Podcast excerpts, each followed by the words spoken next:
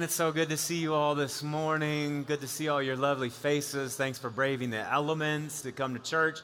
Those of you that are watching online with us, we're grateful to have you with us. One congregation here this morning.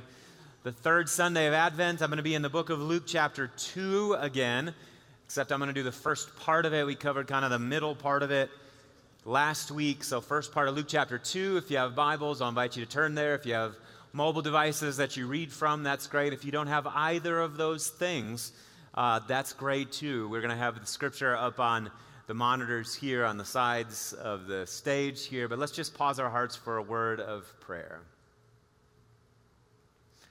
Hallowed be your name in all the earth. Hallowed be your name. We say with the psalmist, You have done great things. And this morning we come to remember those great things and to believe again in those great things the benefits that you've given us, the kingdom that you've opened to us, the promises that you have not only made, the promises that you have answered in Christ Jesus. As Paul says, no matter how many promises God has made, every single one of them is yes in Christ. And so through him, the Amen is spoken by us to the glory of God the Father. We believe that when Jesus Christ said, It is finished, he meant it. It's done. The work is done.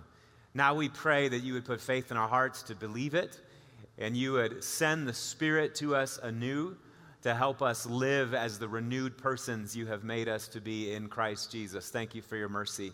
We pray that these scriptures would speak to us and help us, convict us, comfort us, that we be more fully your people this morning. Grant that, we pray. Let the words of the preacher's mouth and the meditation of the hearer's hearts be acceptable in your sight, O Lord, our strength and our Redeemer, in the name of the Father, and the Son, and the Holy Spirit, and all God's people said. In those days, Luke chapter 2 and verse 1, Caesar Augustus issued a decree that a census should be taken of the entire Roman world. And this was the first census that took place while Quirinius was the governor of Syria. And everyone went to their own ta- town to register. And so Joseph also went up from the town of Nazareth in Galilee to Judea to Bethlehem, the town of David, because he belonged to the house and line of David. And he went there to register with Mary, who was pledged to be married to him and was expecting a child. And while they were there, the time came for the baby to be born, and she gave birth to her firstborn, a son. And she wrapped him in cloths, and she placed him in a manger because there was no guest room available for them. And there were shepherds living out in the fields nearby, keeping watch over their flocks at night. And an angel of the Lord appeared to them, and the glory of the Lord shone around them, and they were terrified. But the angel said to them, Don't be afraid. I bring you good news that will cause great joy for all the people.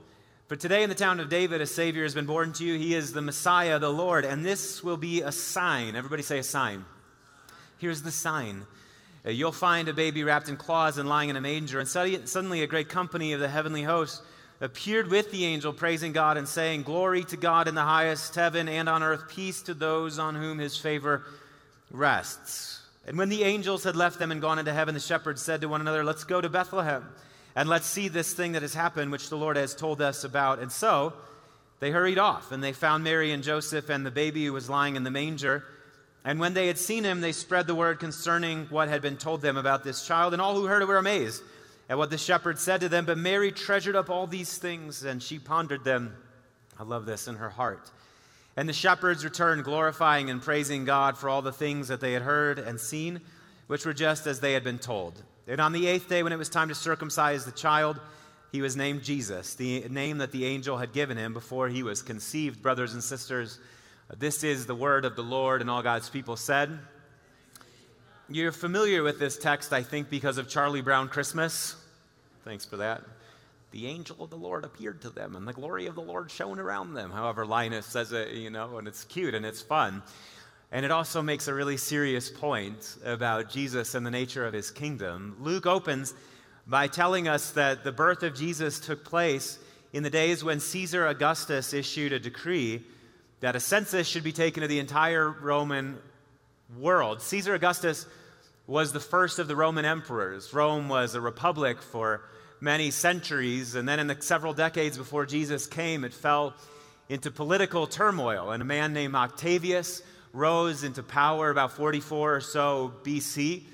And he turned Rome from an empire, or he wrote, turned it from a republic into an empire. He became the supreme leader of the Roman world and took the name Caesar Augustus. That's who we have here. And under Caesar Augustus's reign, Rome grew, expanded all the way from Spain down into Africa, up almost into the German lands. It was this huge, powerful thing. He instituted a police force and firefighters and a standing army. And under his reign, something that came to be known as the Pax Romana came about, the peace of Rome. And Caesar instituted this time of prosperity that was unprecedented in the history of Rome. And one of the things that you had to do uh, to keep the Roman world going was you had to tax people. And in order to tax people, you had to do a census. You had to know who was there. You had to keep track of folks. And so this census is a way of sort of propping up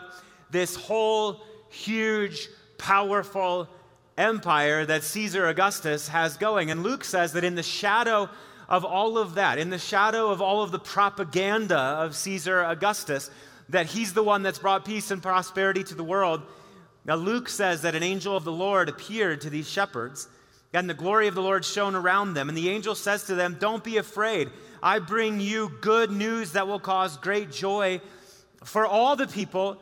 For today in the town of David, a Savior has been born to you. He's the Messiah, the Lord. And this will be the sign you will find a baby wrapped in cloths and lying in a manger. And suddenly a great company of the heavenly host appeared to the angel, praising God and saying, Glory to God in the highest heaven, and on earth peace to those on whom his favor rests. In other words, Luke is being very deliberate about what he's doing.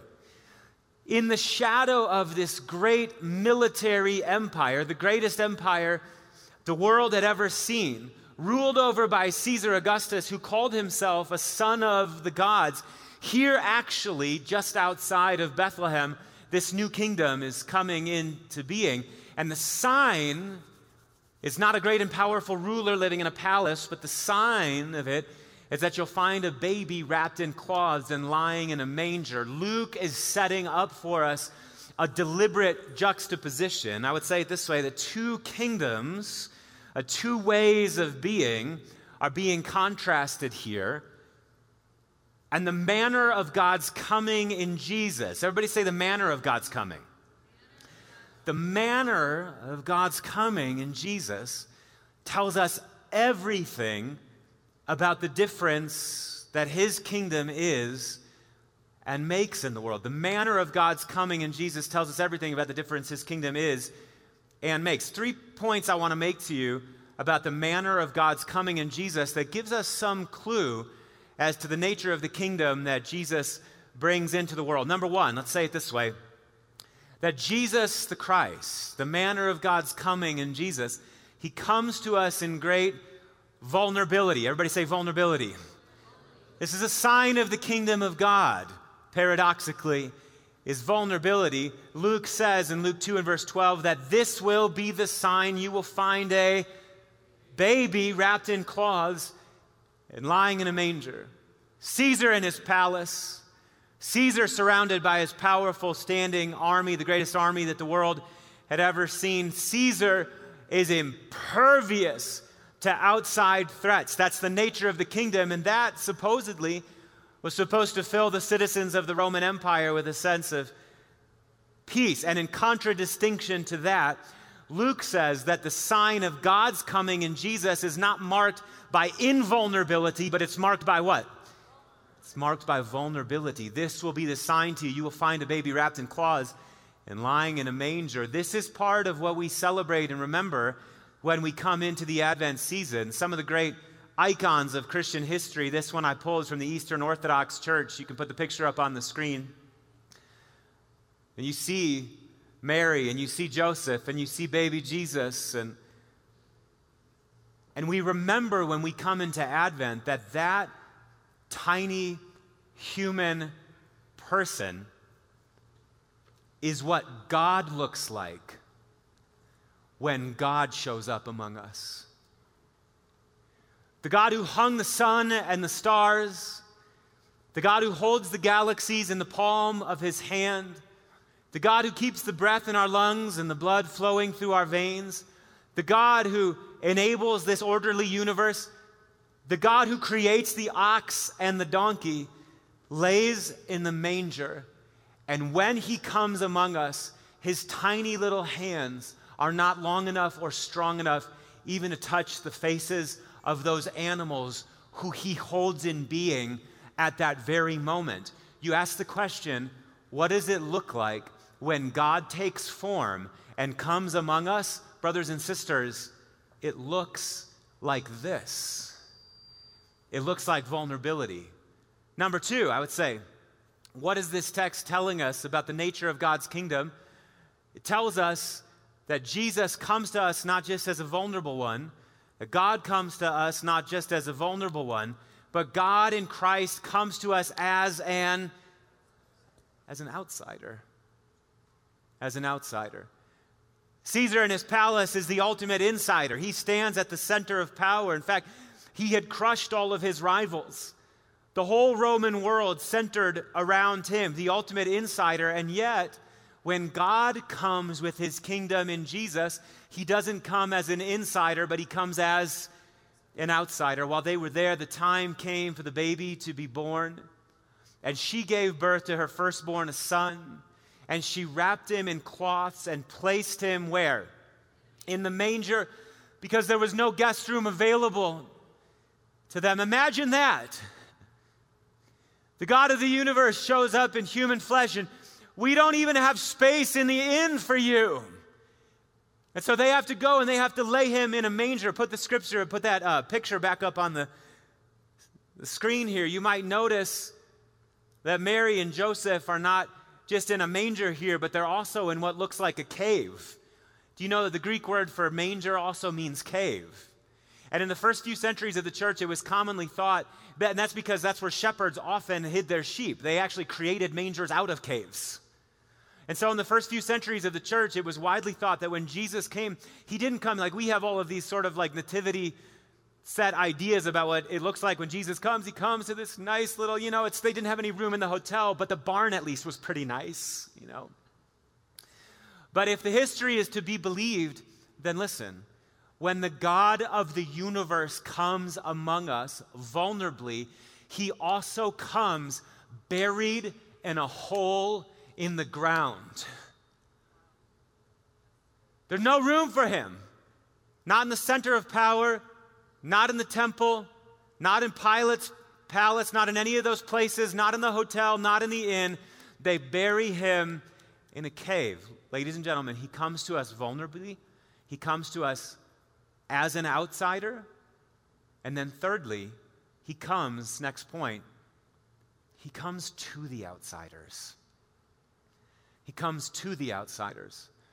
The narrative, Craig Keener, New Testament scholar, says that it would have challenged the values of many religious people who despised shepherds because shepherds' work kept them from participation in the religious activities of their communities. Brothers and sisters, shepherds were despised in the first century. And when the angel comes to announce the glad tidings of God's salvation, who does the angel come to? The shepherds out in their fields at night. But they're not in the temple, they're not at the center of the religious life of the community, they're, they're outsiders. And the angel comes to them and announces the good news to them. And so they go to that hole in the ground and they begin worshiping Jesus. And the word of the angel is confirmed to them. And do you know what happens to the shepherds after that? The scripture says in Luke chapter 2 that the shepherds go out spreading the news, telling everybody about what they had heard and seen, which was just as the angels had confirmed to them. Think of it. The first evangelists were people that couldn't even participate in the worshiping life of the community. The vulnerable outsider comes to the outsiders with great good news. And then and there, the kingdom breaks out among us. Brothers and sisters, we won't know anything about God and his kingdom until we see that he comes as a vulnerable outsider bringing good news to the vulnerable and to the outsiders. Are you with me this morning? This is how our God comes not as a powerful leader, not as one of the rich, not as one of the prosperous, not as one of the religiously well to do. That's not how our God comes. He comes as a stranger, He comes as a wanderer, He comes as an outsider. And it's no wonder then that the presence of Jesus resonated so much with the people that it did resonate with in the first century. You think about the kinds of folks that related to Jesus, the kinds of folks that followed Jesus around. It was the crowds, wasn't it? It was the crowds. It was the crowds of hungry and thirsty people. It was the crowds of folks that they were outsiders to the flow of the religious life of the community. It was those whose lives had been broken by sin. It was people who had been mired in all kinds of difficulty. It was the crowds that came to Jesus. And the people that had the hardest time with Jesus were who? The rich and the powerful and the religious elite. Guys, those are the ones that had the biggest difficulty with Jesus. Those whose lives were empty, those whose lives were broken, those whose lives were vulnerable, those who had been pushed to the margins, they were the ones that loved Jesus the most. I think about in the story a little bit later in Luke, actually, Luke chapter 7. Luke tells a story about how one day Jesus was invited to the home of one of the religious leaders, a Pharisee by the name of Simon. And he's there and he's sitting at the table, reclining with them, and they'd served a meal, and they're enjoying dignified religious and spiritual conversation. And the scripture says that a woman who had lived a sinful life in that community, she came while they were sitting at that table. Somehow she got into that place, that house. And she came up beside Jesus where he was. She was carrying, the scripture says, an alabaster jar full of perfume. And while these dignified people were having their dignified conversation, do you know what she did? She got down at his feet and she starts weeping. And as her tears fell, they fell upon his feet. And so she took, she undid her hair, and she took her hair and she took the alabaster jar of perfume and she poured it on the feet of the Messiah. And she began to wipe his feet with her hair. And everybody that was at the dinner party that day, the scripture says that they were embarrassed and taken aback. And Simon, the Pharisee, who's hosting this dinner party, he can't believe what he's seeing. He's thinking to himself, how can this man let this woman touch him. She's unclean. She's a sinner. She's lived a sinful life. How can he do that? And Jesus, the scripture says, knowing Simon's thoughts, said, Simon, I got a question I want to ask you about. And he told this story. He said, Two people owed a money lender a certain amount of money. One owed about a year's and a year and a half's worth of wages, and another person owed just about a month and a half's amount. Neither of them had the resources to pay the money lender back. So the money lender canceled the debts of both. And Jesus said, Who do you suppose will love the money lender more? The one who is forgiven a lot or the one who is forgiven a little? Simon says, The one who is forgiven a lot. And he says, That's exactly what's happening here. Don't you see? She knows the sin of her life and she knows her brokenness and she knows how she's been excluded and she feels the mercy that's coming off of my life. And when I came into this place, Jesus says, You didn't provide a basin for washing my feet. And nobody helped me out. Nobody really did anything for me. But this woman, from the time I entered, she hasn't stopped weeping at my feet and worshiping at my feet. And don't you think that her many sins have been forgiven because she loved much? These are the kinds of people that Jesus brought near. The kind of people that otherwise would have been pushed to the margins, Jesus brings near. And he says to them, just like he said to the woman that day, your faith has saved you. Everything's okay, lady. It's all good. I know what you've done. I've seen to the bottom of it, and I know how you've been treated. I know how you've been excluded. Your faith has saved you. Go in peace. I'm saying to you this morning that this is what our God is like. Matthew, one of Jesus' friends, one of his disciples, says of Jesus in Matthew chapter 12 that a bruised reed he will not break. And a smoldering wick he will not snuff out until he leads justice to victory. And in his name, the nations will put their hope. You say, what does it look like when God comes among us? He comes as a vulnerable outsider to the vulnerable and to the outsiders. And the bruised reed he won't break, and the smoldering wick he won't snuff out. This is who he is. Are you with me this morning, brothers and sisters?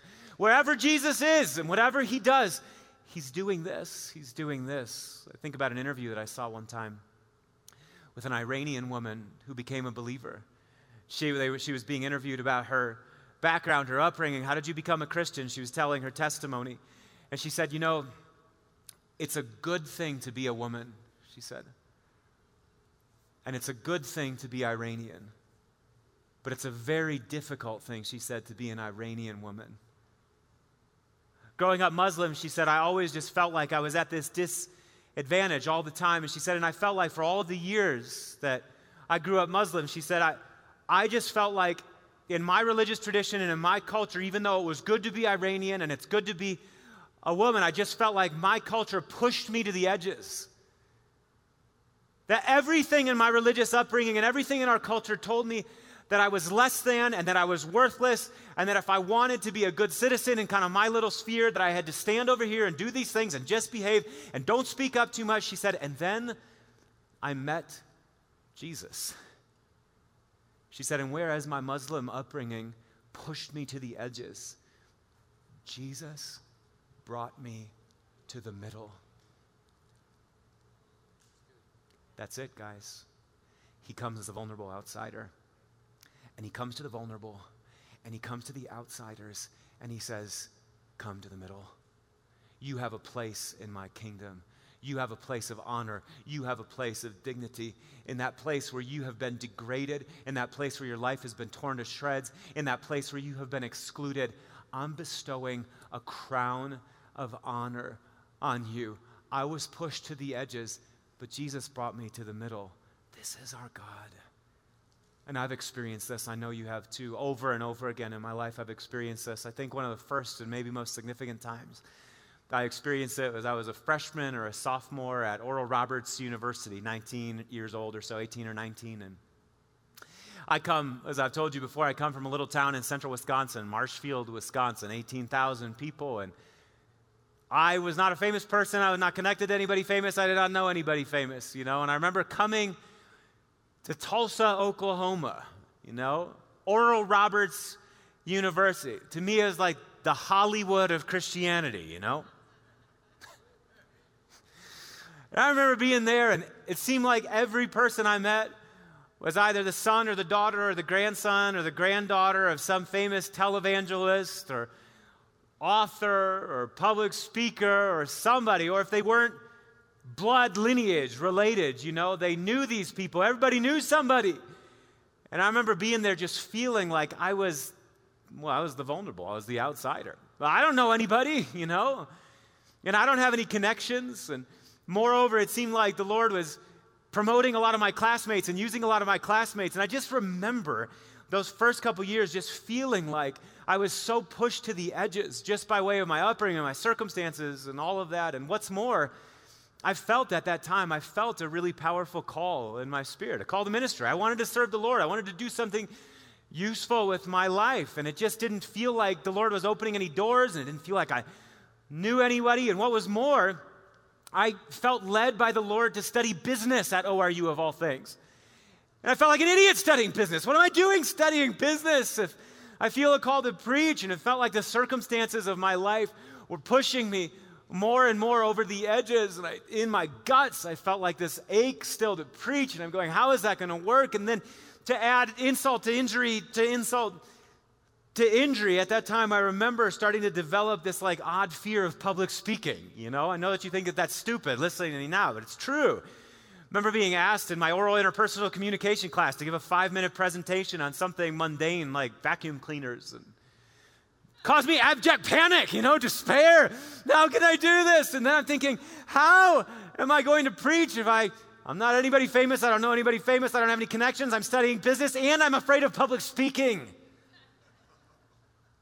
remember being vexed about all of this one day. And coming out of class and walking out of the GC, the General Classroom Center, one day, and I can tell you the stair that I was on, complaining to the Lord about all of this.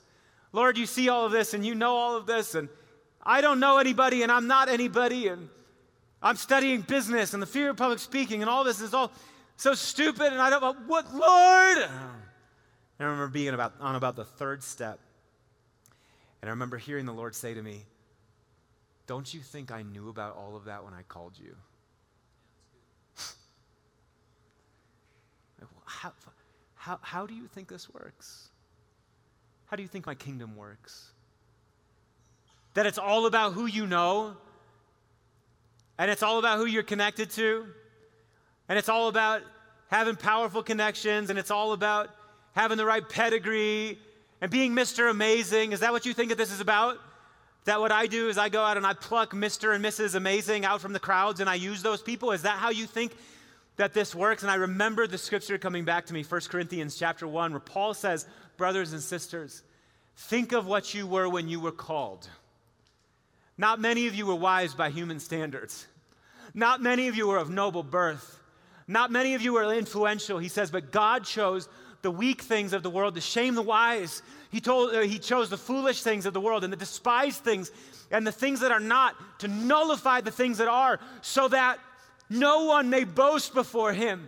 It is because of him, Paul says, that you are in Christ Jesus, who has become for us our righteousness and our holiness and our redemption. Therefore, as it is written, let him who boasts boast in the Lord.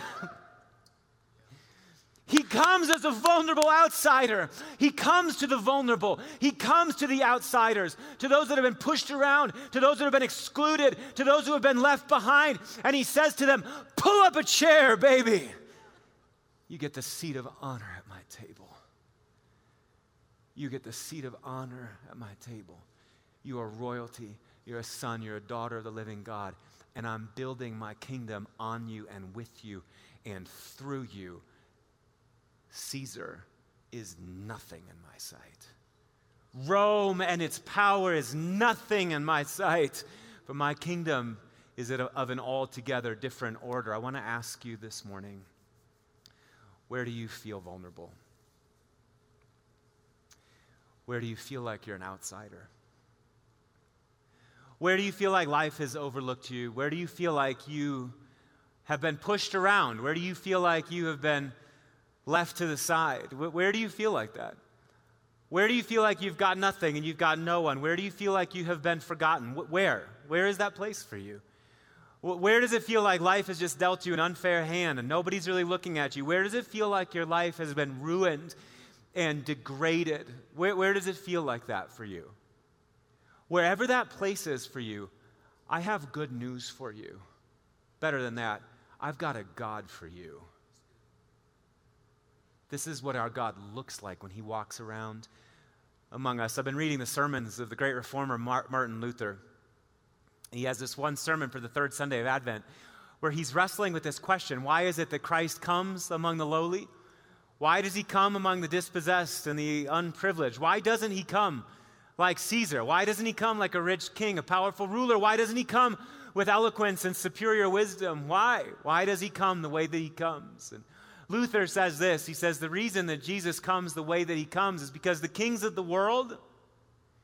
They need to surround themselves with power and privilege and prestige. They need to surround themselves with celebrities to hide the basic insecurity that they feel. They're afraid. The kings of the earth are afraid. Caesar is afraid.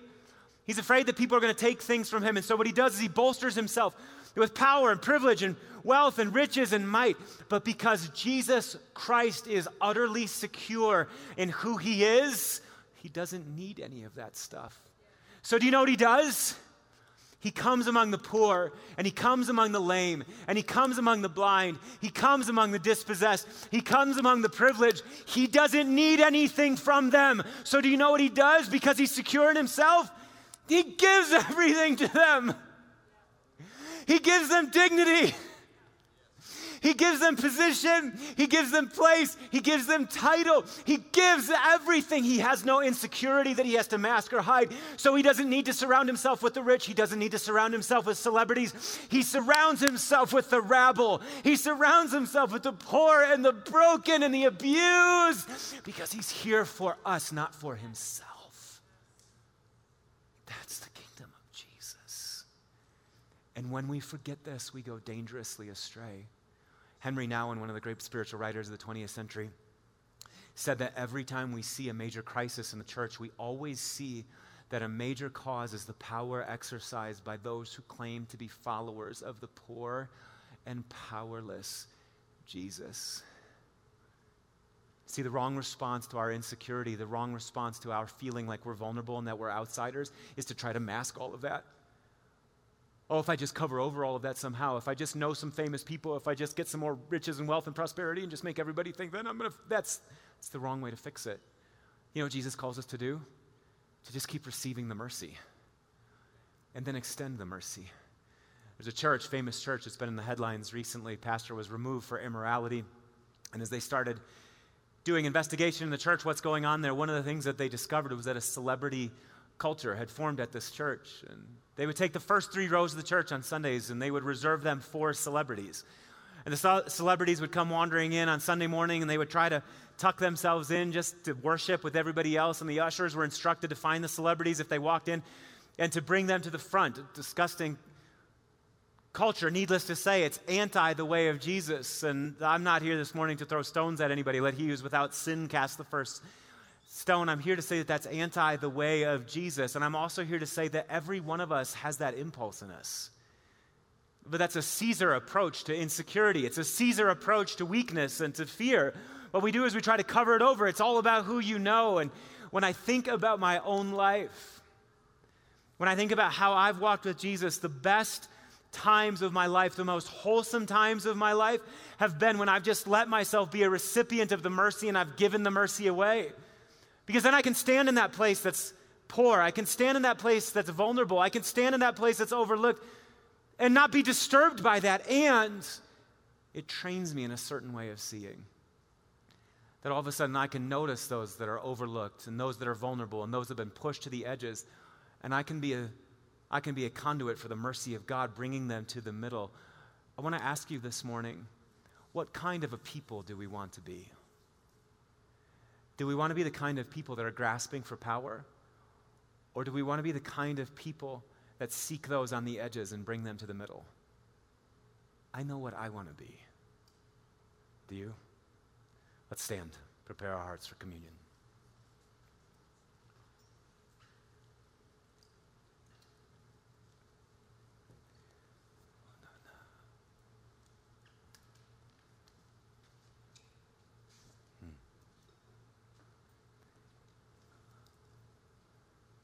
Oh, we need you this morning, Jesus. Family, would you just begin to search your hearts? Search your hearts. Search your hearts. We thank you that as we come to the table this morning, we come as the objects of your mercy, the recipients of your mercy. It's not that the rich and the powerful and the elite don't need you. It's that being rich and elite and powerful, they just don't recognize their need for you. All of us need you. Simon the Pharisee needed you.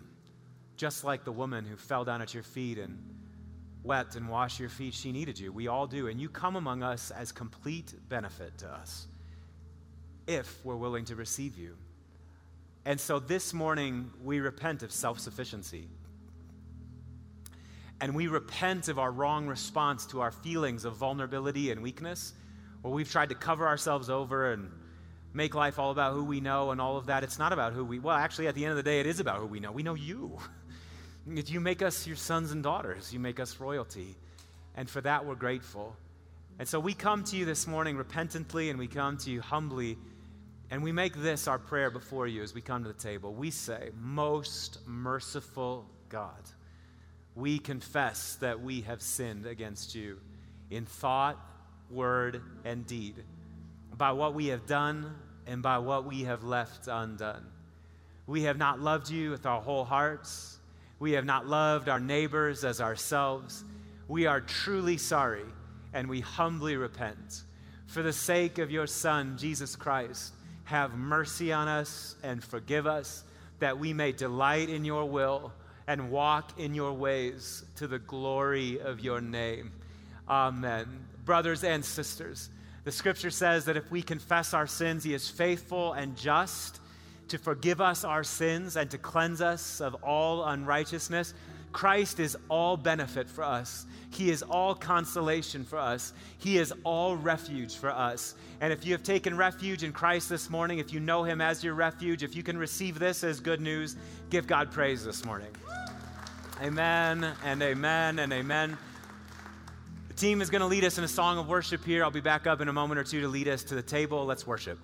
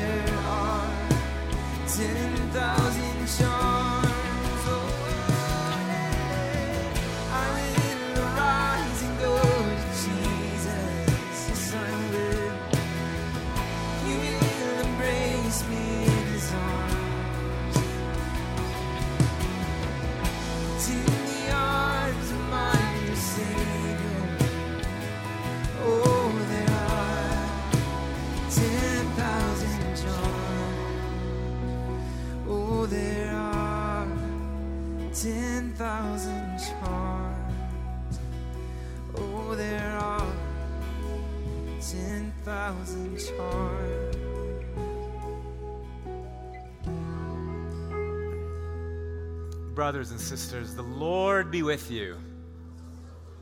Lift up your hearts. Let us give thanks to the Lord our God. Come, ye sinners, poor and needy, weak and wounded, sick and sore.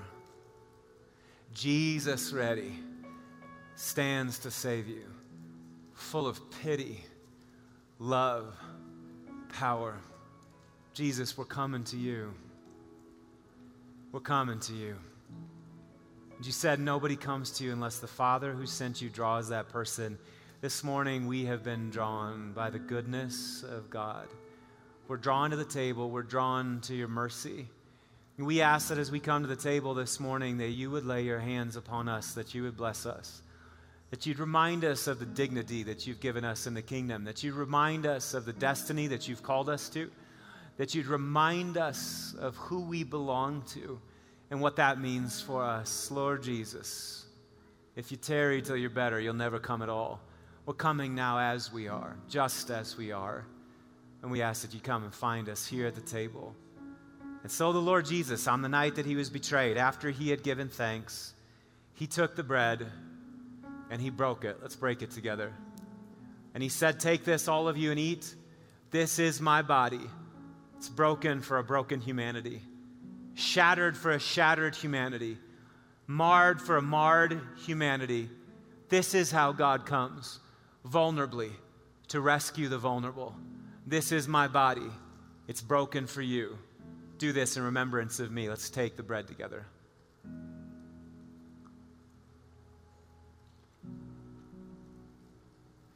And in the same way, after the supper, he took the cup, saying, Drink from this, all of you. This cup is the new covenant in my blood, which is poured out for many for the remission of sins. Do it whenever you drink it in remembrance of me. Brothers and sisters, this is how God comes pouring his life out unto death to make us alive. The cup of the new covenant. Let's take it together. And can we now begin to lift up our adoration one more time to the Lord? We say, Thank you, Lord Jesus. We worship you, Lord Jesus. We bless you, Lord Jesus. We lift up your name, Lord Jesus. Amen and amen. Let's sing it together. Praise